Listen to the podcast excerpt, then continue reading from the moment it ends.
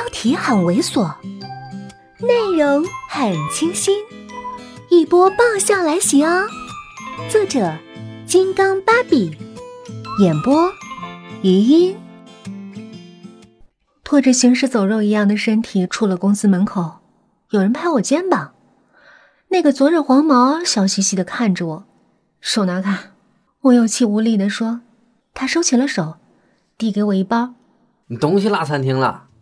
谢了。我接过包，拖着丧尸一样的身体往前走。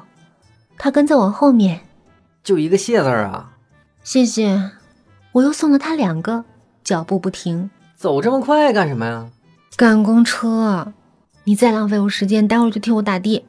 怕他理解错误，我又补充：“你付账。”他说：“干嘛打的呢？我开车送你回去好了。”一听这话，我连忙变脸，声音温柔如水滴滴：“呀，小弟弟，你有什么事情尽管跟姐姐说。”他皱眉：“我不是什么小弟弟，我叫展阳。”我从善如流的点头，继续恶心的笑：“展阳是吧？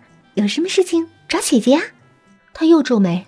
对我这个姐姐显然很不尊重，不过也没有纠正什么，只是闷闷的说：“也没没什么事儿，没什么事儿啊。”我笑得跟朵狗尾巴花似的，下一秒就拉着他的手往停车场的方向拖。啊，既然没什么事儿，那就快送我回去吧。他显然对我的变脸绝技并不能适应，一路被我拖到了停车场，乖乖的找到了自己的车。我一看，乐了，这不是宋子妍昨天开的那个吗？我正想拆穿他呢，没想到他居然轻车熟路的把车门给打开了。算了，管他是偷是抢呢，现在能把累得像条狗似的我迅速运回学校停尸才是紧要。坐上了车，报上了地址，我就昏昏欲睡。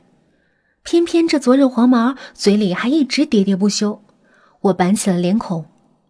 开车的时候要专心，不要聊天。在他委屈的小脸、嘟起的小嘴、模糊的画面中，我闭上了眼睛。铃声又大作，我瘫软的接起来放在耳边。谁啊？青青。宋子妍冷得掉渣的声音，马上让我机灵的坐得笔直，成条件反射了。虽然他看不见，我的表情还是做到了谄媚到不能再谄媚。总经理好，请问总经理有什么指示？正在开车的昨日黄毛斜睨了我一眼，他说：“我要的盘呢？”“嗯，我带来了，可是今天没看到你。”现在我已经在回去的路上了，要不我明天再给你啊？他清冷的声音字字传来。公司规章第一条，今日事今日毕。我疑惑，公司第一条规章什么时候成剽窃格言的了？昨天我还看了那小本本呢。我今天新加的，有问题？没没没没，当当然没有。我狗腿的回答。不过今天我都已经回去了，就明天再给吧。反正你也不差这一天听。我现在等着呢。他蛮不讲理的说：“你现在在哪儿？”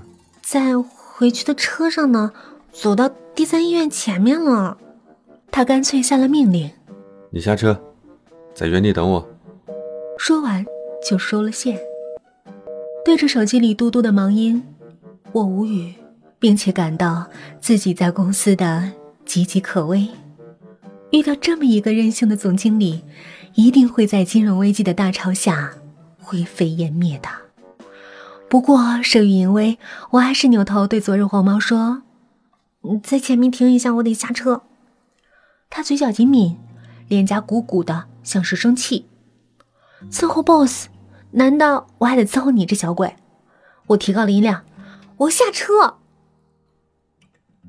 车子停在了路边我下了车，他从车窗里看我，眼睛里水汪汪的，像是受了多大的委屈。我觉得心软了，对于自己强行剥夺了人家为我服务的机会，我弯腰趴在车窗上安慰他：“没事儿，今天不能送，以后机会多的是啊。把你手机号给我，以后我回去就给你打电话。”他认真的看了我一眼，脚一踩油门，唰的飞走了老远。我一个踉跄，差点没跌倒在地上。真是个不可爱的小屁孩。站直身，我整了整仪容。今天遭受的惊吓真多，孙经理、卫生巾姐姐，还有这个小屁孩儿。可是我知道，接下来面对的这个人才是硬仗，必须要步步为营，艰苦奋斗，不然很有可能，我接下来要去的地方就是我身后的这家。精神病院。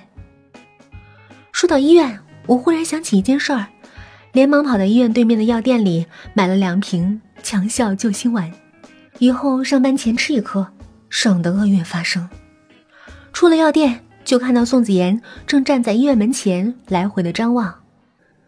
本集播讲完毕，再见喽。